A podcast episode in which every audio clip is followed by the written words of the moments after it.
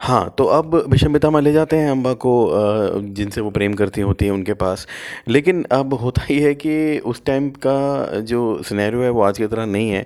जब उनके पास जाती हैं तो उनको ही अपनी इंसल्ट लगती है जिनसे वो प्रेम करती है। बोलते अच्छा तो आप मुझे मतलब अब तुम बीक में मुझे विषम में ने तुम्हें मुझे बीक में भेजा है मेरे पास। तो उनका वो मेल ईगो आ जाता है और वो एक्सेप्ट नहीं करते हैं उन्हें। कहते नहीं, अब अब तुम, अब मैं तुम्हें एक्सेप्ट नहीं कर सकता। तो फिर वो क्या करे? फिर वो कहती चलो ठीक है, फिर अपने पिता के पास वापस चली जाती हूँ।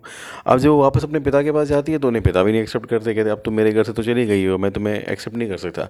ये खैर तो आज भी मिलेगा हमें इंडिया में, ये वाला सीन ठीक है? तो अब वो विषम पिता कहती है, भाई, आपकी वजह से ये सारा हुआ है, मेरी लाइफ में प्रॉब्लम अब आप ही मेरे से शादी करो। अब प्रॉब्लम ये है कि विषम पिता मैंने तो पहली प्रतिज्ञा ले रखी है, अखंड प्रतिज्ञा है उनकी, कि वो ना कभी शादी करेंगे, ना कभी कोई बच्चा करेंगे, ताकि हस्तिनापुर पे उनका क्लेम ना बने थ्रोन पे। तो वो मना कर देते हैं कि मैं तो नहीं कर सकता भाई। तो वो कहती है, फिर मैं क्या करूँगी? ना मैं, ना जी, ना युवराज मेरे को ले रहे हैं, ना मेरे घर वाले मेरे को ले रहे हैं तो मैं कहाँ जाऊँ अब? मेरा क्या होगा? ये हम जानेंगे हम नेक्स्ट एपिसोड में।